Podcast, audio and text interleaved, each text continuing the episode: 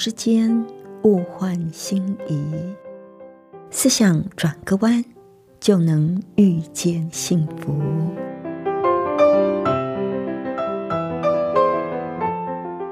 这里是希望之声，我是唐瑶，邀请您和我一起在今天遇见幸福。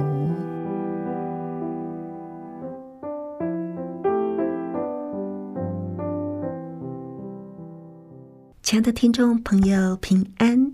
欢迎您再次的和我们一起遇见幸福。我是唐瑶，亲爱的朋友。我想，当我们失去生命中最亲爱的人，不管那个人是我们的父母，或者是子女，还是我们心爱的伴侣，都会在心里留下巨大的空洞。那种失落感，没有亲身经历的人是很难体会的。那么，我们要怎么样才能够走过事情的悲伤呢？这是。我们今天想要跟您分享的一个主题啊，那在节目的一开始呢，我们先来欣赏一首诗歌，《我的救赎主活着》。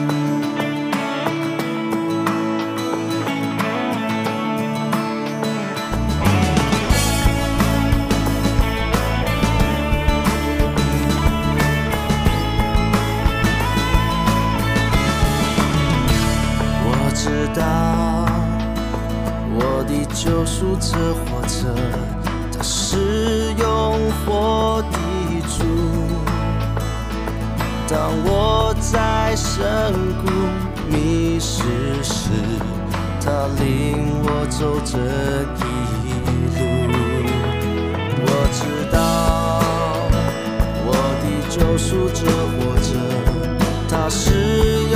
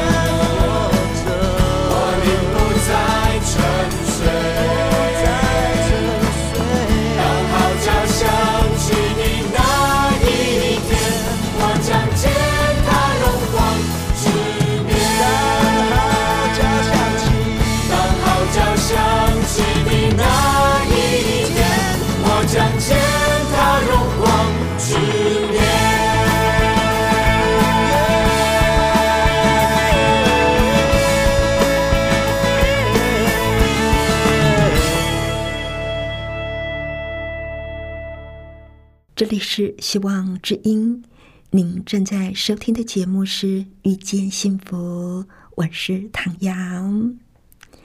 今天呢，在节目的一开始，想跟朋友您分享一个小小的故事。有一个妇人中年丧偶，对她来说，这是一件难以忍受的痛。尽管办完丧事已经过了大半年了。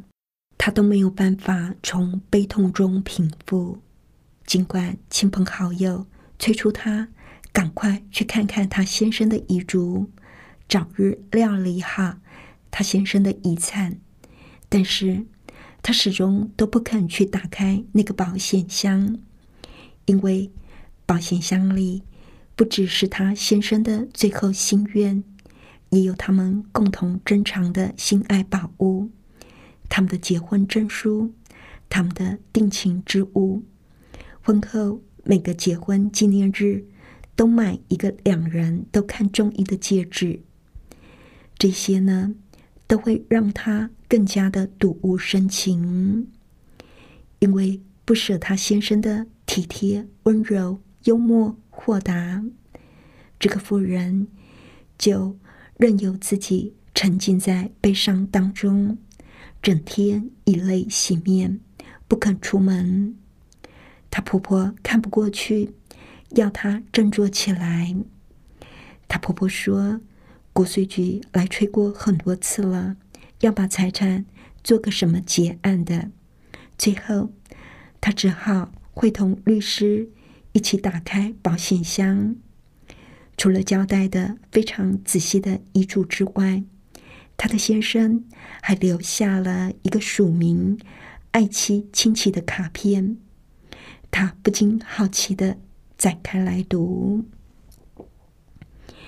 原来他的先生留给他一个网络笑话，这个网络笑话说的是一个寡妇向朋友哭诉，老公去世之后什么也没有留给他，只留给他。两亿三千万，他的朋友充满疑惑，又非常羡慕的问他：“你老公这么好哦，你该很满足啊，日子也该很好过啊。”这个寡妇呢，回答说：“哦，不，我先生给我的两亿是回忆跟失忆，他的三千万呢，只是一。”千万要照顾好小孩，二千万得孝敬公婆，三千万别改嫁。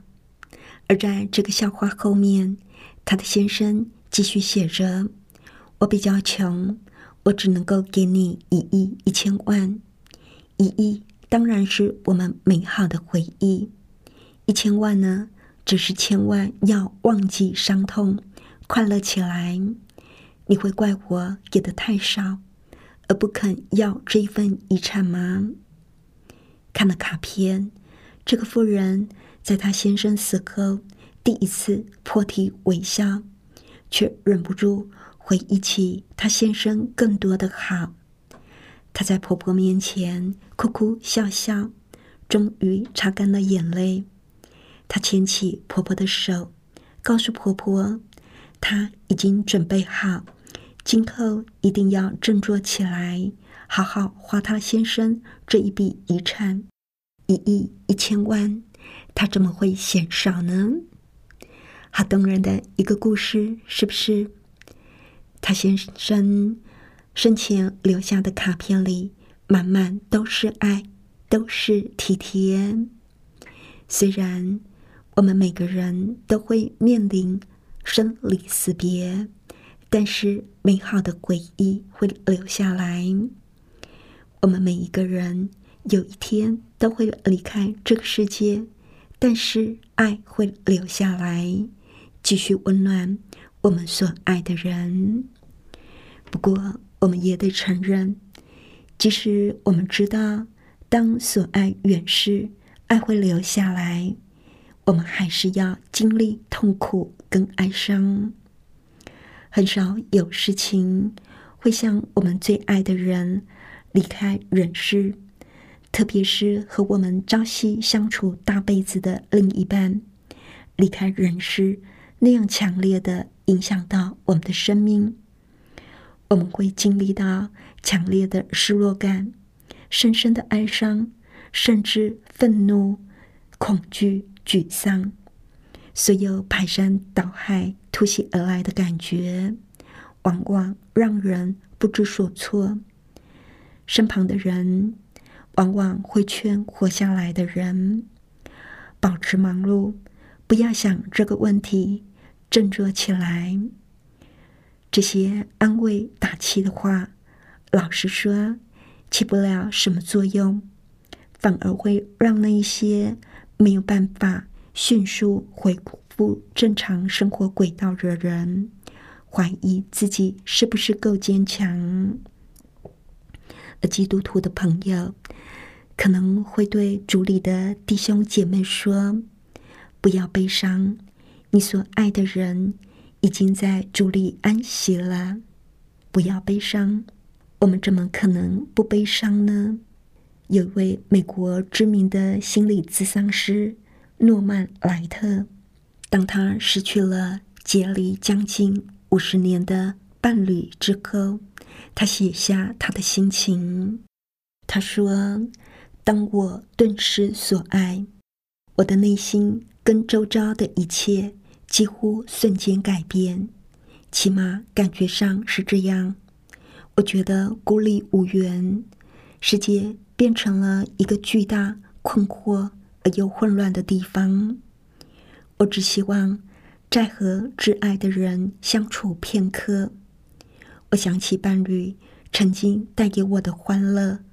如今一切都失去了意义，因为我所拥有充满意义的珍贵关系，这些都已经不在。我被巨大的失落跟渴望吞噬，这个世界再也不一样了。失去伴侣会让我们的生活彻底的改变，甚至摇动我们生命的根基。可惜的是。我们所处的文化不喜欢承认失去，也不爱谈论失去会带来什么样的冲击，因此悲伤的人很辛苦。大部分的人从来都没有被教导悲伤是正常的。我们又会经历什么？加上对悲伤绝口不提，难怪我们很难走出悲伤。失去最亲爱的人，悲伤是正常的。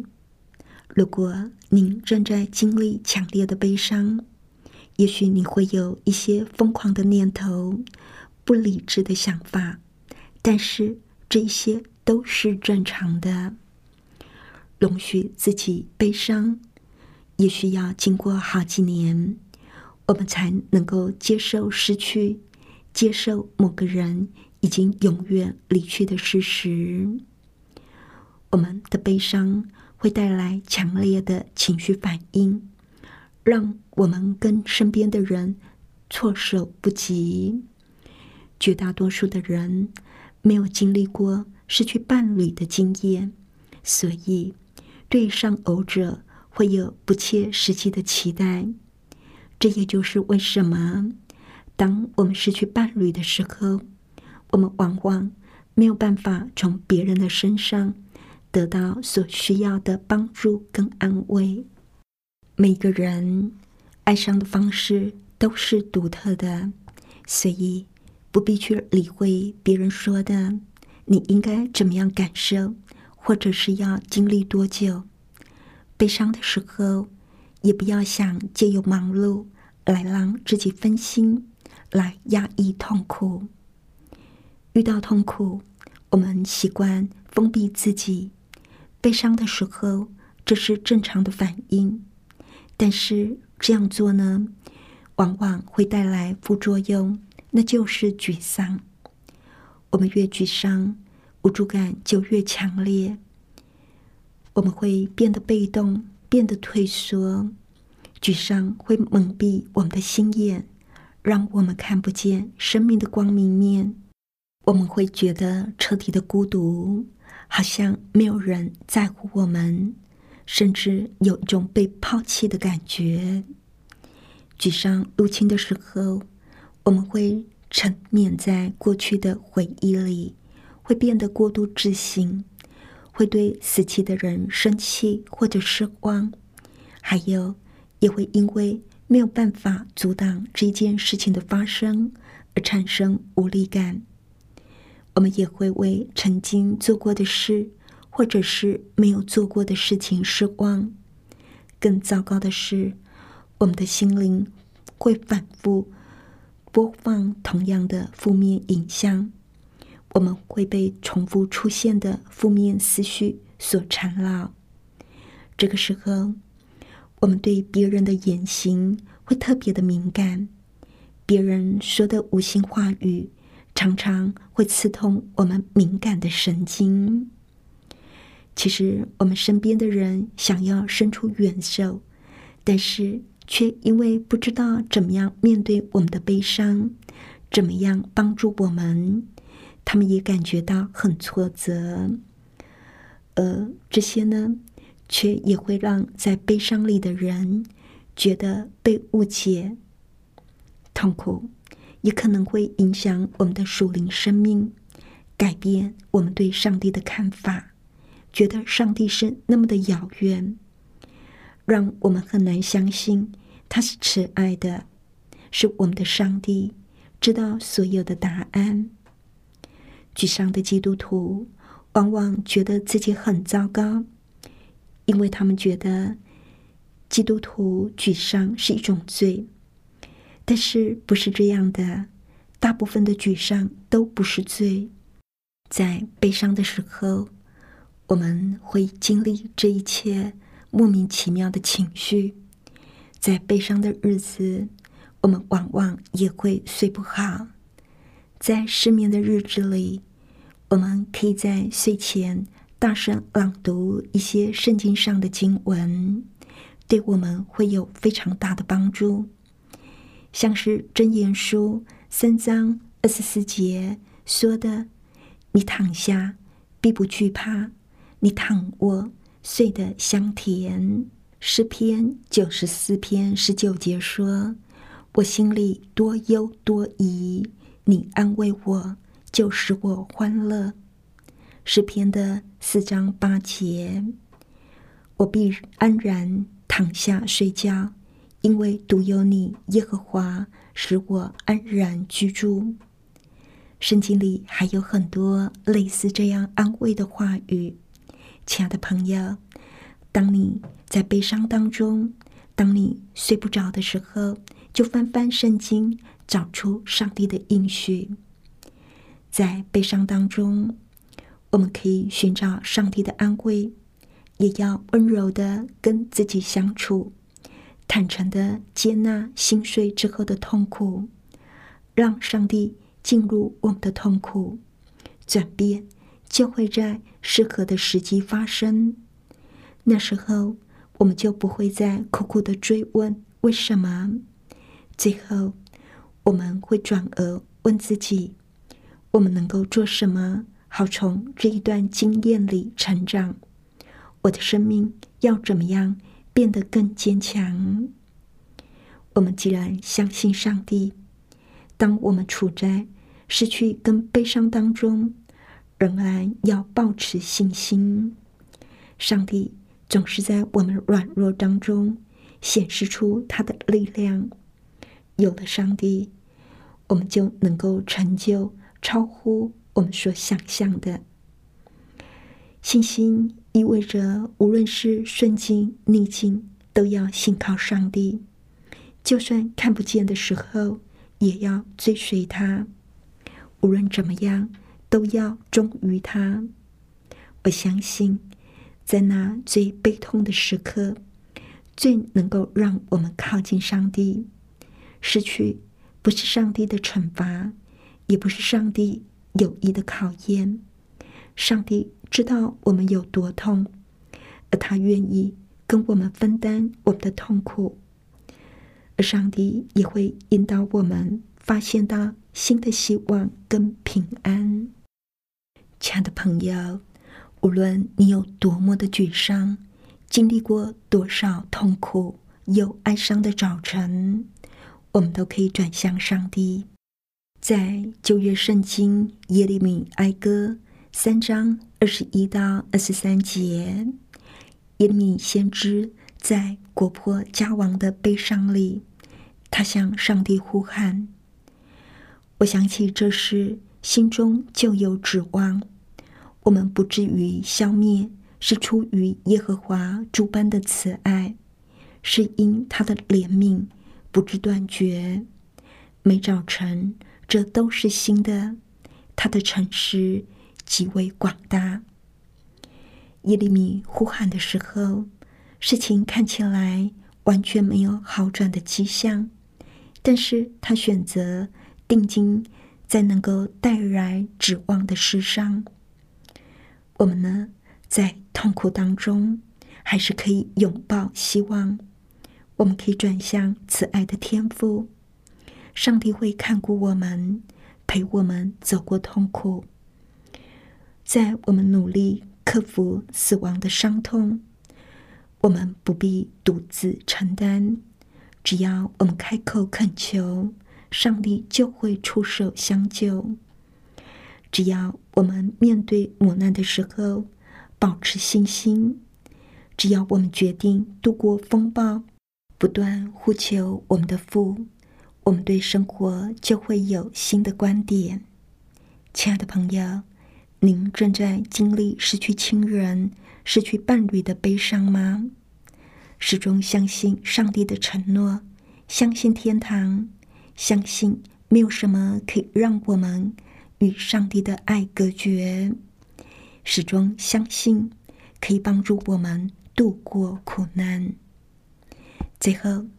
我们再来欣赏一首诗歌：主啊，有谁能像你？你唱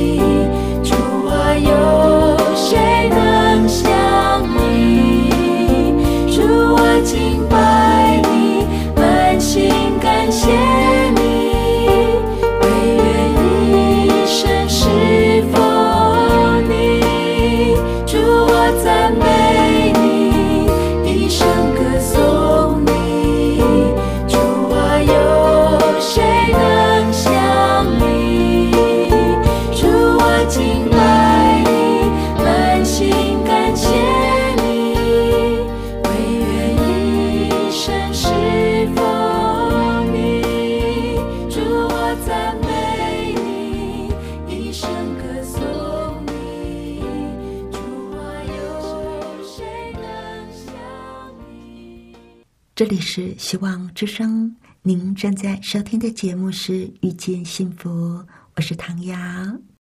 谢谢您收听我们今天的节目，愿上帝赐福您以及您的家人。我们下一次同一时间再会喽，拜拜。喜欢今天的节目吗？或是您错过了精彩的部分，想再听一次，可以在网上重温。我们的网址是 x i w a n g r a d i o 打 o r g 希望 radio 打 org，或是搜寻旺福村，也欢迎写信给我们分享您的故事。来信请写到 i n f o a t v o h c 打 c n。